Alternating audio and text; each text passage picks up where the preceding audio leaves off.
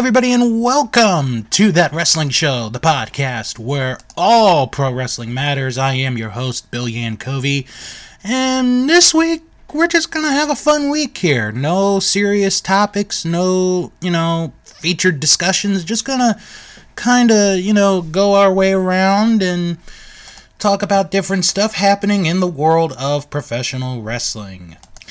So, gonna start off with the weekly look at The Miz on Dancing with the Stars. And for those of you who did not see how The Miz looked, well, at least on Monday night, kind of gave me nightmares, to be honest.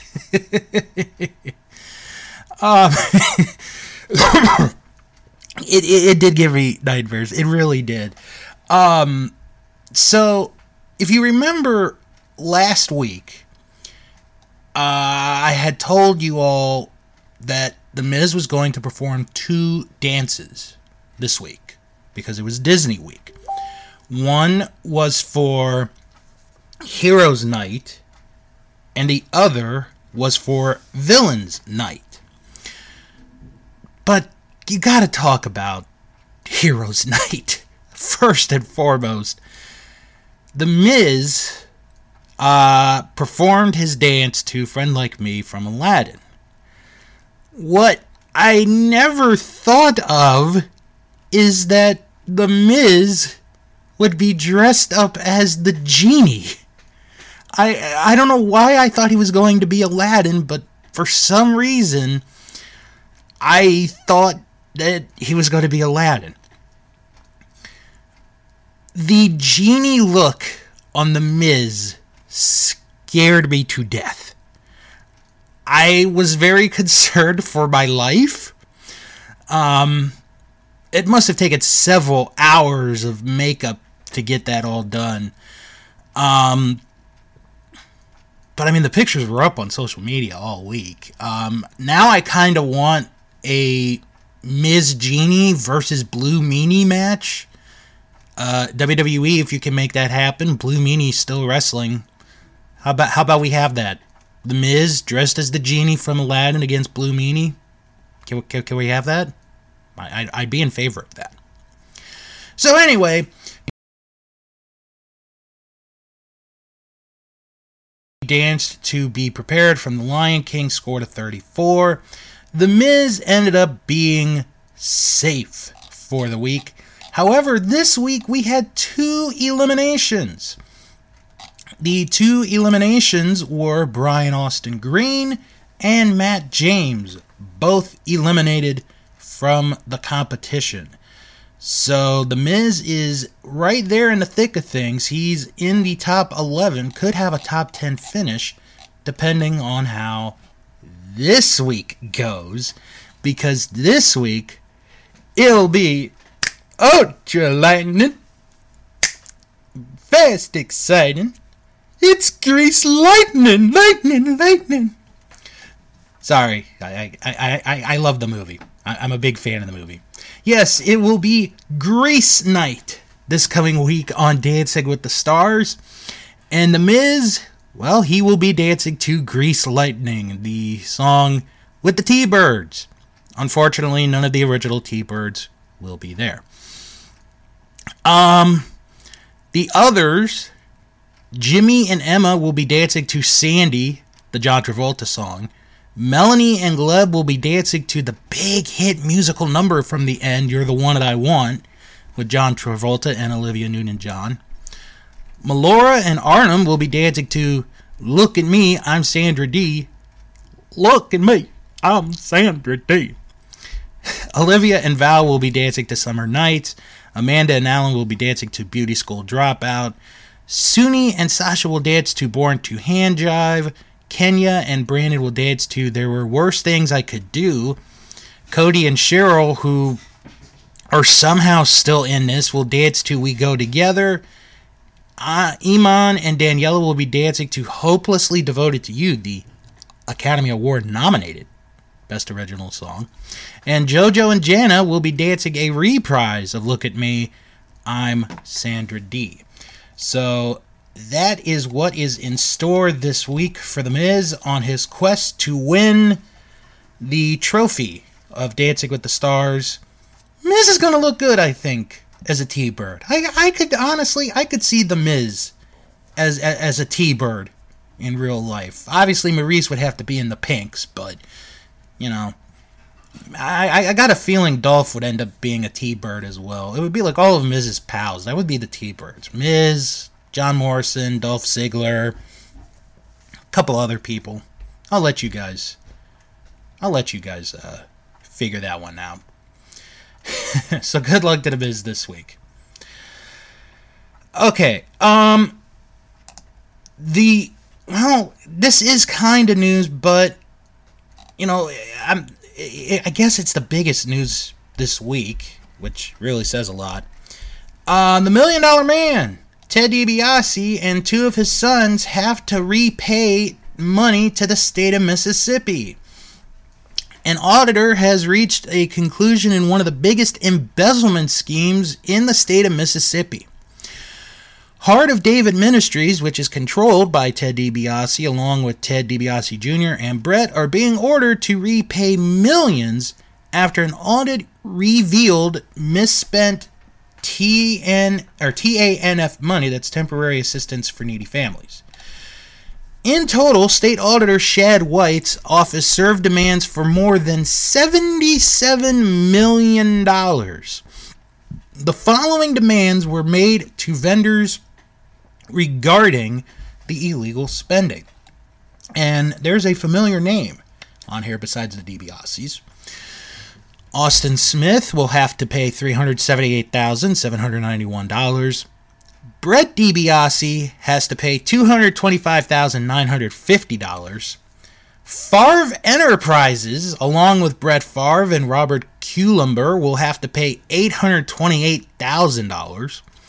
The Heart of David Ministries, controlled by Ted Sr., $722,299. The JTS Enterprises and Transformational Ventures, controlled by Brian Jeff Smith, $674,715. The Marcus Dupree Foundation, controlled by Marcus Dupree, $789,534. Nancy New, not Nancy Drew, Nancy New has to pay the least amount, $2,589. Uh, NCC Ventures, controlled by Nicholas Coughlin, has to pay $237,915. Ted Jr. has to pay the biggest one, $3.9 million. Whew, that's a lot of money. Uh, and then Warren, Washington, Issaquah, Sharkey Community Community Action Agency, they have to pay seventy-five thousand, and Zach New has to pay seventy-four thousand. Well, I, uh, I, I, I guess I won't be asking the Million Dollar Man for much money anytime soon. But you know, it's like he said, everybody has a price for the United States government. All right, before I get into the G1, I do want to talk about um, GCW, they made a huge announcement last week during the GCW Fight Club event, which I did watch, and it was a good show. Uh, if you haven't if you haven't had a chance to see it yet, I definitely recommend you check it out. It's on Fight TV. You probably have to pay like twenty bucks. It's not that much. So the big announcement that they made is Sunday, January the twenty third Game Changer Wrestling will be perform or will have their first show ever in the Hammerstein Ballroom. And that is a huge ass deal. That's 2,000 plus people right there. Um, they have really worked. The promotion has really worked for this for a long, long time. Uh, they've got a, a tremendous fan base, and they have been rewarded. They've been paid off with getting this show at the beginning of the new year in the Hammerstein Ballroom in New York City. So, congratulations to everyone involved in Game Changer Wrestling that works in Game Changer Wrestling. You guys and girls have definitely earned the opportunity to perform at the Hammerstein Ballroom. And it was also announced this week that Game Changer Wrestling is starting a new promotion called LA Fights. Uh, the press release, GCW said that the promotion will serve as a showcase for wrestlers from the West Coast to perform on a GCW platform.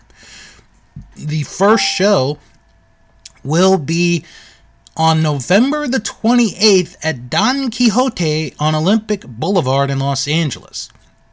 The show will stream live for free on GCW's YouTube page. Los Angeles has become a second home for GCW, said promoter Brett Lauderdale.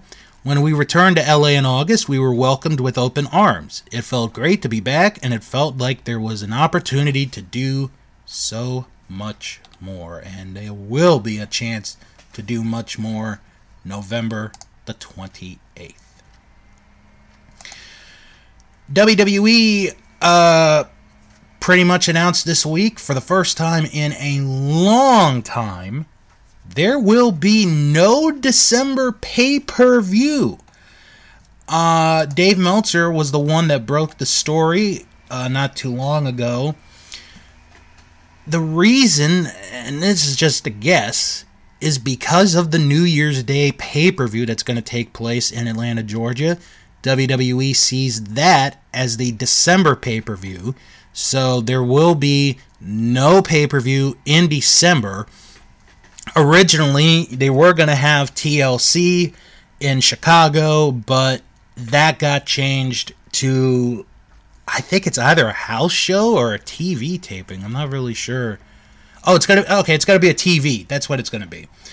Um, so the last WWE pay per view of this year is going to be the Survivor Series, which is November 21st, which is not that far away, folks. So it's going to feel, honestly, it's going to feel weird not to cover a December pay per view, you know, right before the end of the year. It, it feels very weird. It, it really does. But I'm kind of glad they don't have a December pay per view because, to be perfectly honest, you know, with promotions like WWE who do a pay per view every month, what's the point of a December pay per view? I know, you know, I've talked to some people in the past who are just like, it's useless at this point of the year. They don't really need it.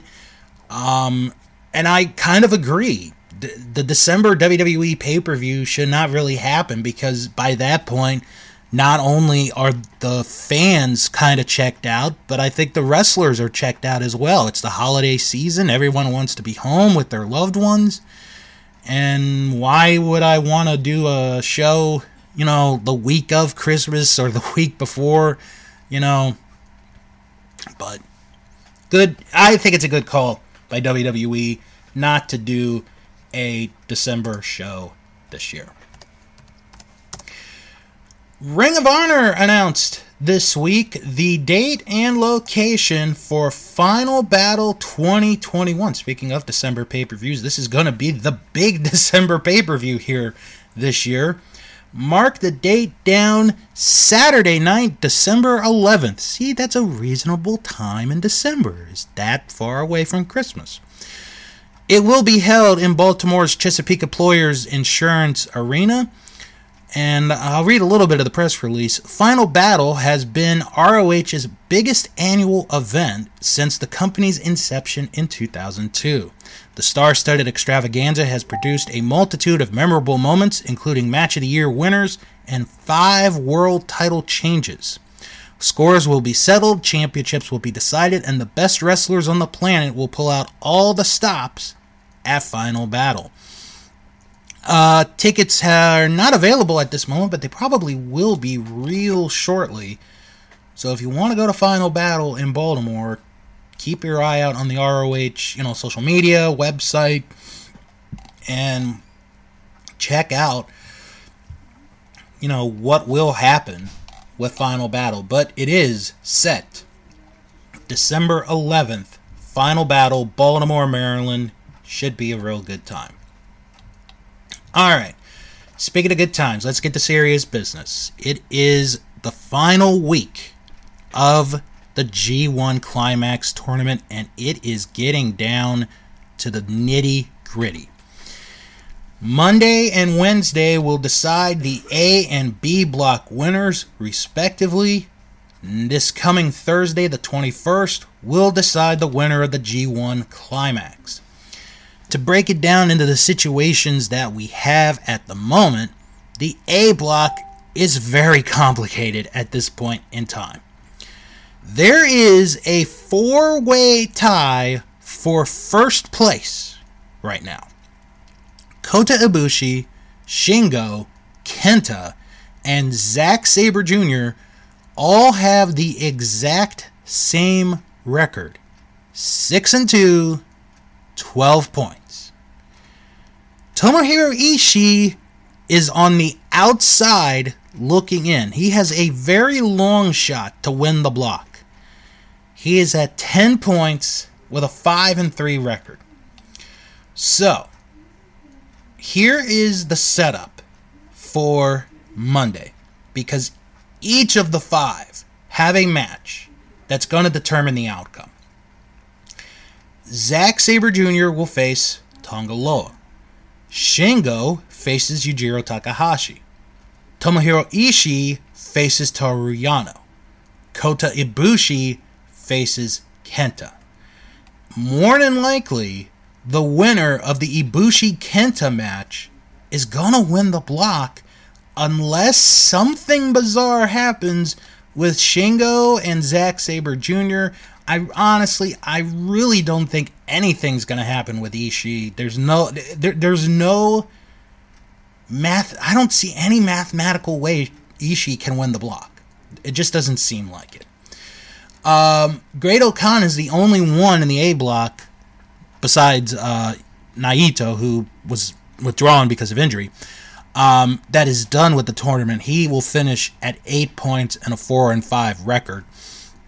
Toru Yano's at four and four with eight points. Tanga Loa and Yujiro Takahashi each at four points and a two and six record. Meanwhile, the B block is a lot easier. It is Jeff Cobb and Kazuchika Okada. That's it. Everybody else has been eliminated. After yesterday, Evil losing his second match is out of the out of the running. He cannot win the block. So, it comes down to one match. Jeff Cobb and Kazuchika Okada. And it's real simple. If Okada wins, he wins the group. If Jeff Cobb wins the group or goes to the draw, which is 30 minutes, Jeff Cobb wins the group. It is that simple.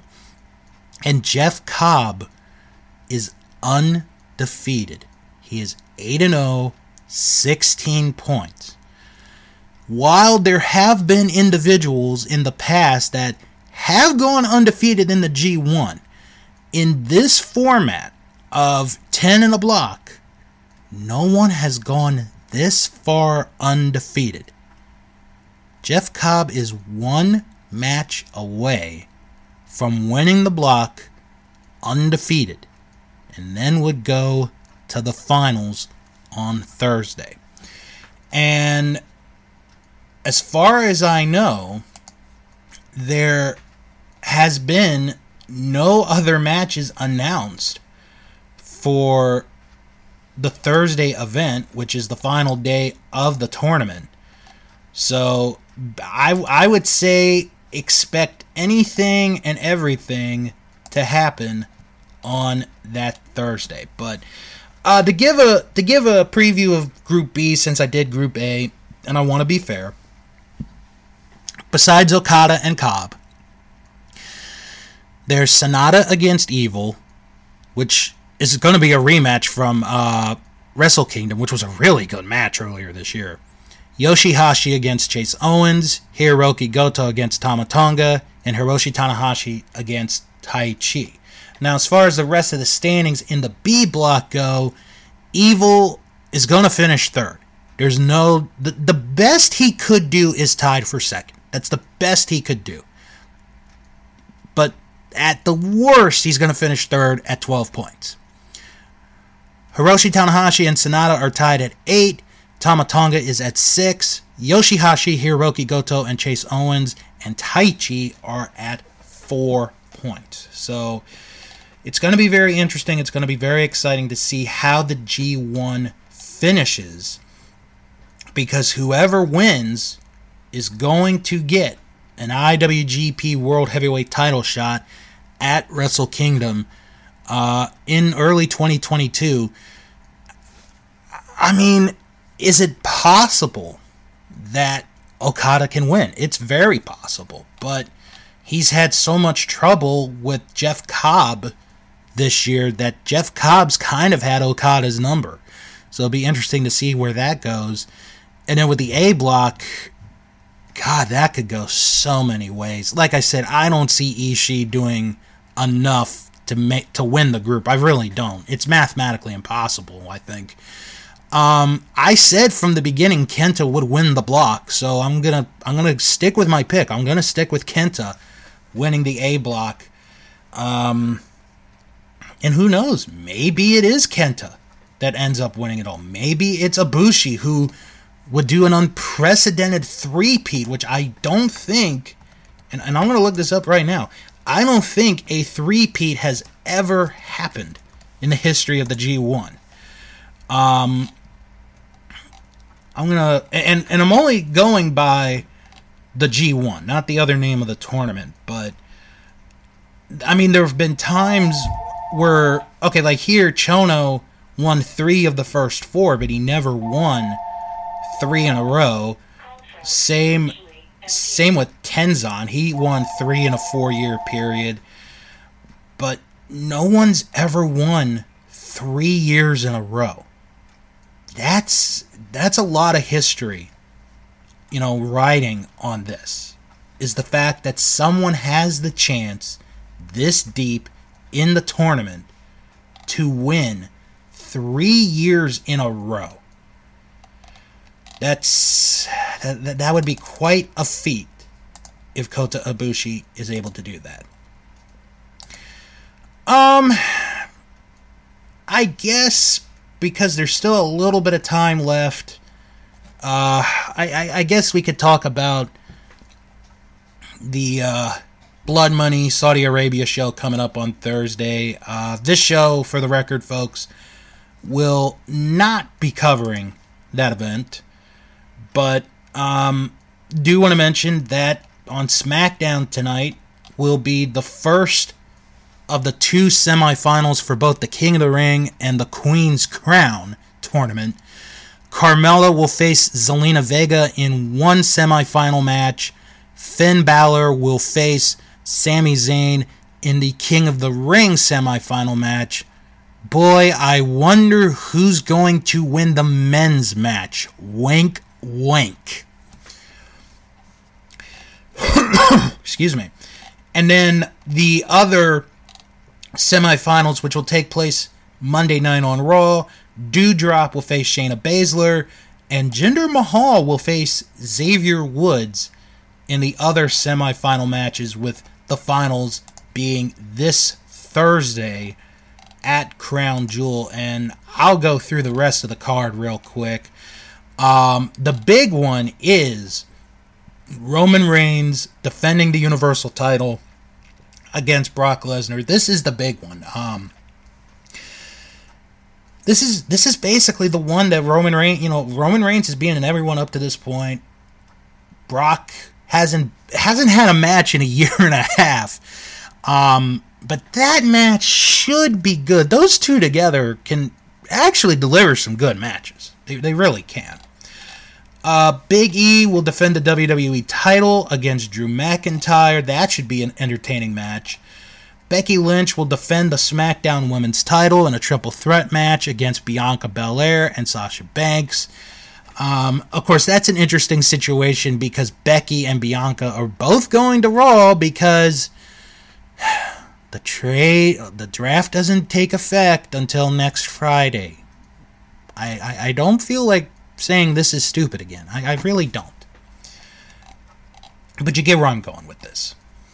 Goldberg faces Bobby Lashley in an all holds barred match. Goldberg said he will kill Lashley. It wouldn't surprise me if the Prince of Saudi Arabia took that seriously.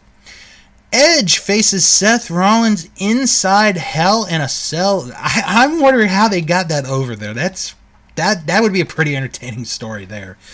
Uh, RK Bro defends the Raw Tag Team titles against AJ Styles and Omos, and Mansoor faces Mustafa Ali. Plus the finals of both the King of the Ring and the Queen's Crown tournament. That's nine matches in total for that event. Honestly, the saving the saving grace for that event is Brock and Roman. That's the only thing that you know would get me to watch this show. It's the only thing that would. But other than that, I, I really wouldn't, you know, I, I would not watch it. I, I just will not watch the show. Maybe I'll just catch results and that'll be that. I'll, I'll let other podcasts, you know, talk about this pay per view because I don't really want to. So, on that note, that is going to do it for this week's episode. Uh, you guys can email me, WrestlingMan at thatWrestlingShow.com, if you guys have any questions or comments send an email, WrestlingMan at thatWrestlingShow.com. That's where you do it. Follow the show on Twitter at WrestlingShow11. Follow the show on Instagram at That Wrestling Show. Join the Facebook group, That Wrestling Show fan group. And visit our Patreon page, patreon.com backslash That Wrestling Show. Real quick, uh, podcast you guys should check out and listen to, starting with our Vantage Point, the Retro Wrestling Podcast, with Joe Murata and Michael Quinn. This week in the They Didn't Make It in New York segment, they talk about Barry Windham. That's a very good topic there. Plus, they start the royal flush of the worst WWF pay per views, and they review UWF from November 15th, 1986, and we're talking about Bill Watts' UWF, not Herb Abrams. Also, check out Greetings from Allentown with Peter Winston and Keithy Langston, as this week they do another GFA Live as they watch an episode of WWF Superstars from August 24th, 1991, the weekend of SummerSlam that year. Check out Juice Pro Wrestling, where this week they interview Chris Margitis and Mike Carey as they discuss their new film, the Manson Brothers Midnight Zombie Massacre. Sounds like a good, wholesome, family Christian based entertainment movie. Check it out on Juice Pro Wrestling. And check out the 24 inch podcast where Steve Bennett and Dave Rollins talk about the career of Hulk Hogan. This week, they discuss the match with Stan Hansen from the Tokyo Dome April 13, 1990. If you haven't seen that one, that's actually a really good match. So go out of your way to check that out on the 24 inch podcast. If you're looking for non wrestling reviews, or non wrestling podcasts, I should say, check out the Best Pick Movie podcast with Tom, John, and Jess. This week, it's a little message here because they are up for some awards, so you might want to check them out. Also, check out the Castle Vault where this week they discuss Captain America, the Winter Soldier. That is this week on the Castle Vault. On Dave and Ethan's 2000 inch Weird Al podcast, it is part two of their interview with the one and only Weird Al Yankovic as they talk more on his career and much, much more. Also, Escape from Vault Disney. It's a mini-sode this week where they go through the top 10 episodes of Escape from Vault Disney as voted upon by the Twitter followers. Check out the Three Stooges throwback with Gabe Russo, where he watches each and every Three Stooges short. This week, he reviews the 28th Three Stooges short, Termites of 1938, that is on the Three Stooges throwback. Also, check out Stark's Pond, a South Park podcast where I watch and review each and every South Park episode. This week, I reviewed the season 13 episode Butter's Bottom Bitch. That is this week on Stark's Pond, a South Park podcast. And finally, check out Bill Learns Kingdom Hearts. It is the podcast hosted by Jim Boy Star, where I watch and discuss Kingdom Hearts Chain of Memories. We're into season two now of the podcast, and talk about everything that happens in the 30 minutes of time that I watch Kingdom Hearts. Next week on the show, going to preview Impact Wrestling's biggest event of the year, Bound for Glory. Going to go through the entire card. Plus, going to talk about the conclusion to the G1 climax and who is on their way to Wrestle Kingdom to challenge for the IWGP title. Everybody have a good, safe weekend. Have fun wherever it is you are. And come back here next week for another episode of That Wrestling Show, the podcast where all pro wrestling matters. And as always, Miz Genie really scares me. I'm, I'm, I'm not even kidding. Miz Genie scared me.